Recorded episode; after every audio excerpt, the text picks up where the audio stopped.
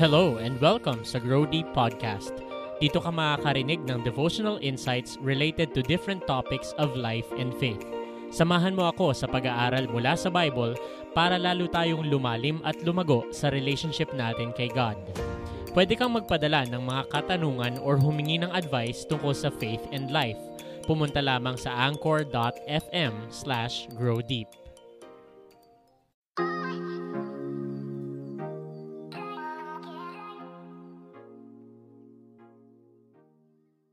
Sabi sa Galatians chapter 6 verse 10, whenever we have the opportunity, we should do good to everyone.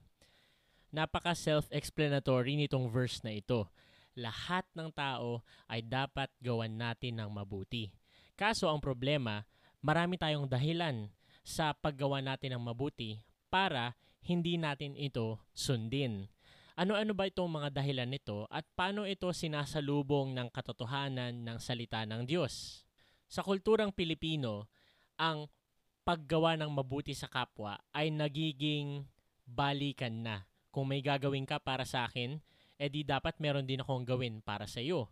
Pero hindi yun ang mababasa mo dito sa Galatians chapter 6 verse 10. Marami tayong mga excuse katulad ng bakit kita gagawa ng mabuti gayong ikaw ay gumagawa ng masama. Pero hindi ito tinuturo ng Biblia.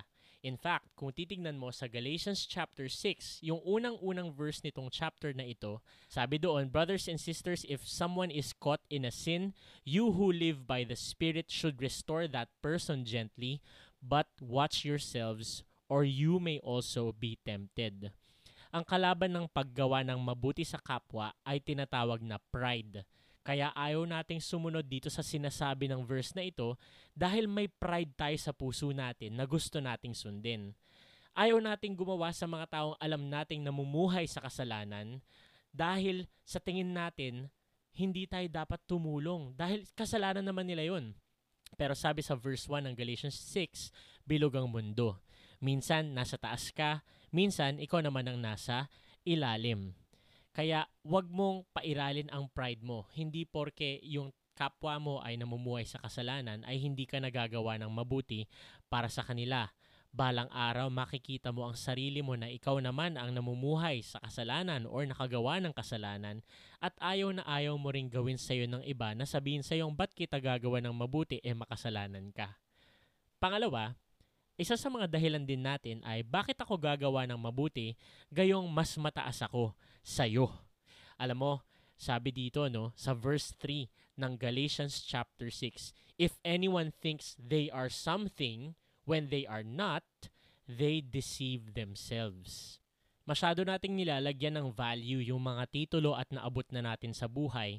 And ayon sa Biblia, ito ay way na naluloko natin yung sarili natin kasi we overestimate our value. And because of our overestimation, meron din tayong pride. We don't want to obey the command of the Lord to do good to all people. Pangatlong dahilan natin, ano? Bakit ako gagawa ng mabuti? Gayong napagdaanan ko na yung pinagdadaanan niya at kinaya ko naman. Sabi sa Galatians chapter 6 verse 5, each one should carry their own load. Sa madaling salita, iba-iba ang tao at may kanya-kanya tayong pinagdadaanan. Hindi porke pinagdaanan mo yon at kinaya mo, no, is kakayanin din ng ibang tao dahil kaya mo. Kapatid, wag mo namang i-impose yung standard mo sa iba dahil hindi naman ikaw ang standard. Ang standard ay si Lord.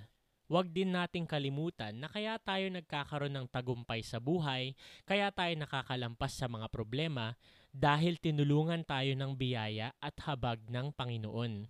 Let's not take pride in our own triumphs in life, knowing that we are all recipients of God's grace. Ang pinakamadalas sigurong tanong, we usually say, what's in it for me? Ano bang makukuha ko dyan? And Nakakatuwa kasi sinasagot din ito ng Bible.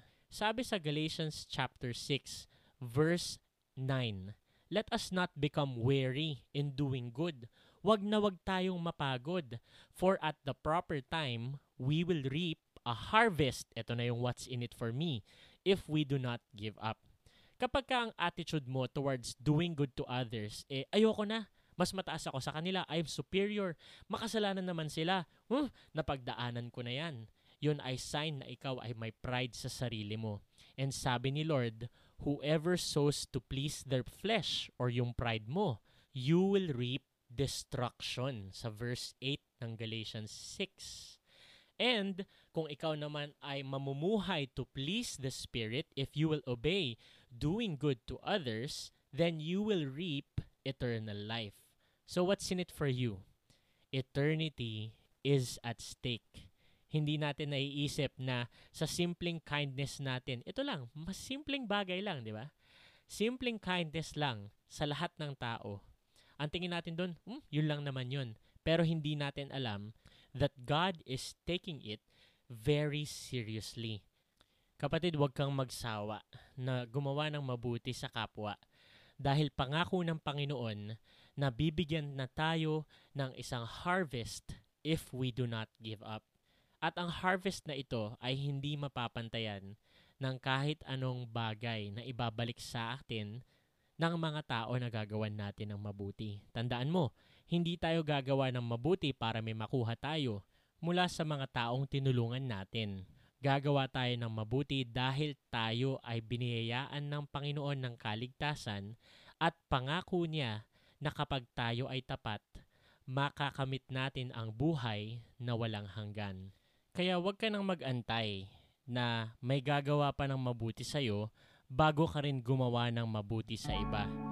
Go out there and do good to all people because you know that there is a faithful God who will reward you when you meet Him in eternity. God bless you.